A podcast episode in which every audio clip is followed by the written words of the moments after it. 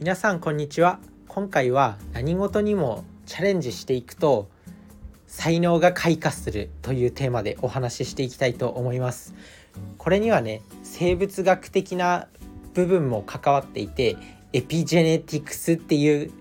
ワードも今回出てくるんですけどそれについてもお話ししていきたいなと思います。なんだかちょっと難しい言葉だと思うんですけどエピジェネティクスっていう生物学で出てくるような言葉ですね。でよくなんだろう才能が開花するとか僕には才能がないからこれには挑戦しないとか才能ってあるじゃないですか。センスとか。なんかあの人には経営のセンスがあったから成功できたんだとかあの人はスポーツの才能があったから成功できたんだとかあの人は頭の回転が速くて言葉がうまい喋りがうまいっていう喋りの才能があったから芸能人として成功したんだとかそういうあそういうのあるじゃないですか。あとは文章文章の力があったから作家として成功したんだとかいろいろあると思うんですけどでその才能っていうのは挑戦するまで分かんないっていうことが科学的に証明されてるんですよね。でこのエピジェネティクスっていう生物学で出てくる出てくる、まあ、用語というか、まあ、そういうものがあるんですけどこのエピジェネティクスっていうのは自分がそれに挑戦すると突然発現したりするっていうなんだろう遺伝子にもいろいろ種類があってこうなんだろう普段使わないと活性化しないっていうものがあるんですよね。例えばなんだろう筋トレとかでも鍛え別に筋そこに筋肉はあるけど鍛えないと別に最低限しか発達しないじゃないですか筋力トレーニングする人とかはよくわかると思うんですけどあとは普段でもなんかこう歩歩ってたりとか普段いっぱいスクワットとかしたり階段の上り下りとかなんか荷物を運ぶ作業とかする人いたりするじゃないですか。かそういう人あとは何だろうなこう引っ越しの人とか分かりやすいかなこう荷物を運ぶ時って腕の力とか背中の力とかたくさん使うと思うんですけど首の筋肉って別にあんまり使わないじゃないですか荷物を運ぶ時に。でも首の筋肉って別に何だろう首に筋肉はあるしまあ鍛えようと思えば鍛えられるんですよね。でも別に普段首の筋肉を別にそんな首の筋肉鍛えたところで、まあ、競技スポーツに生かせるわけでもないしあんまり鍛えてる人っていないと思うんですけど一応鍛えることは可能なんですよ。なのでなんだろうそういう別にそこに遺伝子とか別にそこに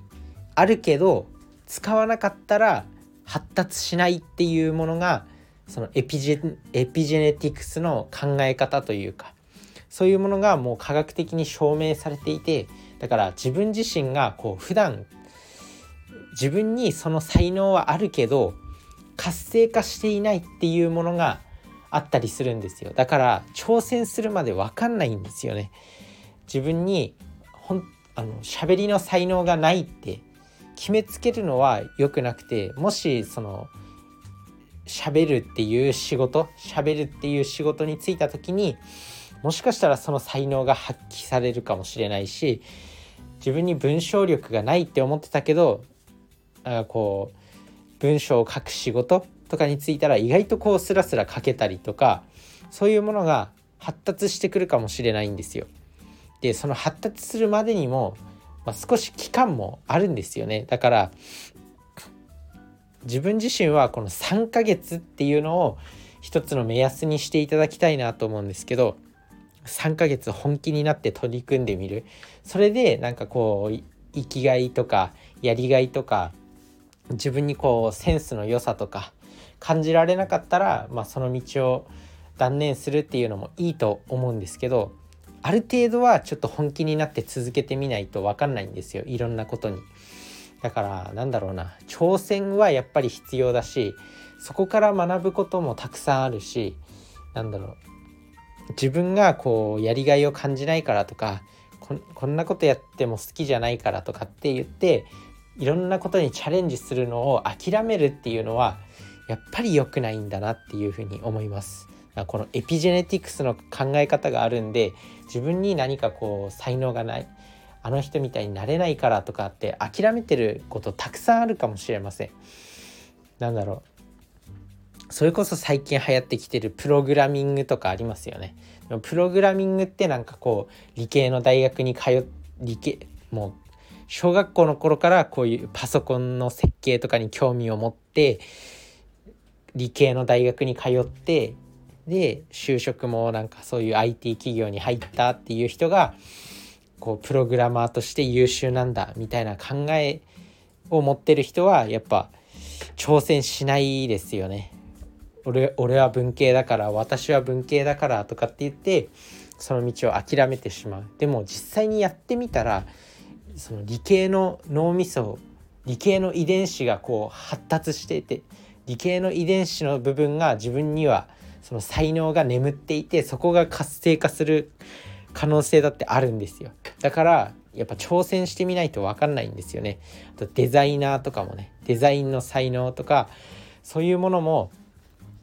実際に自分でやってみないと分からないっていうところがたくさんあるんですよ。なのでまあ何事にも挑戦していこうっていういっぱい挑戦しないと自分ってわからないんですよね。結局なんか人生で自分自分自身を理解するっていうのもめちゃくちゃ難しいんですよ。なんか自分にはこれが向いてるとか自分にはこれが向いてないとかなんか本当に分かんないんですよね。それこそ20代とか大学生になって一人旅に行って自分探しをするんだなんて言ってる人いると思うんですけど結局人生を通して自分なんて絶対分かんなくてなんだろう。それこそ80歳ぐらいになってアップルアップルの80歳ぐらいになってプログラミングを始めてなんかアプリを制作してでアップルのなんか社員になったのか何なのかっていう話もあったり結局なんかこう自分自身を理解するなんていうことは人生を通して結構不可能に近いことだと思うんですよね意外とやってみたらできちゃったとかこれできると思ってたけどできなかったとかっていう気づきってもう人生を通してずっとあるんですよねなので、まあ、決め決めつけずもう本当にただたただ自分で試して自分で確かめて行動していくっていうのが一番重要なのかなと思います。でやっぱりそのね行動するっていう段階にもやっぱね自信が必要自分に自信がないとやっぱ行動できないけど行動したら行動したで自信がついてくるんですよ。なのでなんだろうまずまず行動してから自信がつくっていう順番もあると思うんですけどその自信をつけるためにそのまず最低限の自信がないと行動すらできないんですよね。なのでまず最初にやっていただきたいことっていうのがいくつかあって、まあ、しっかりと食事を整えること睡眠を整えること運動とかをしっかりすることこういうのが整ってることでこの最低限の行動ですよね。この最低限の行動があって自信が生まれてで次なるなんだろうこう新しいスキルを習得するみたいな行動につながる。だから行動自信行動っていう順番なのかな。最最低限の行動に自信がついてで次の次の段階の行動に移っていくっていうのが一番いいんじゃないかなって思います。だから自分は結構その最低限の行動最低限の自信をつけるための行動っていうのが重要だと思っています。それが睡眠食事運動だったり常に笑顔でいることとかなんだろう。あとは毎日こうコツコツと積み上げること何か一つ持つっていう言ったりすることが結構そういう自信につながるのかなっていう。でそういう自信がついてきたらさらに1段階上の行動に移っていけるんですよね。そうするとこう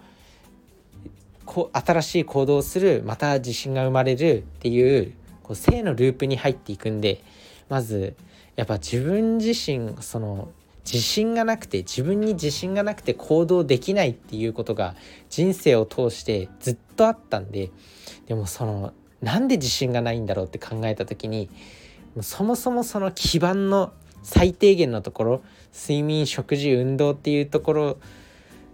睡眠食事運動って言ったりするところとかなんか毎日コツコツ勉強するとか毎日コツコツ何かを続けるとかっていうのが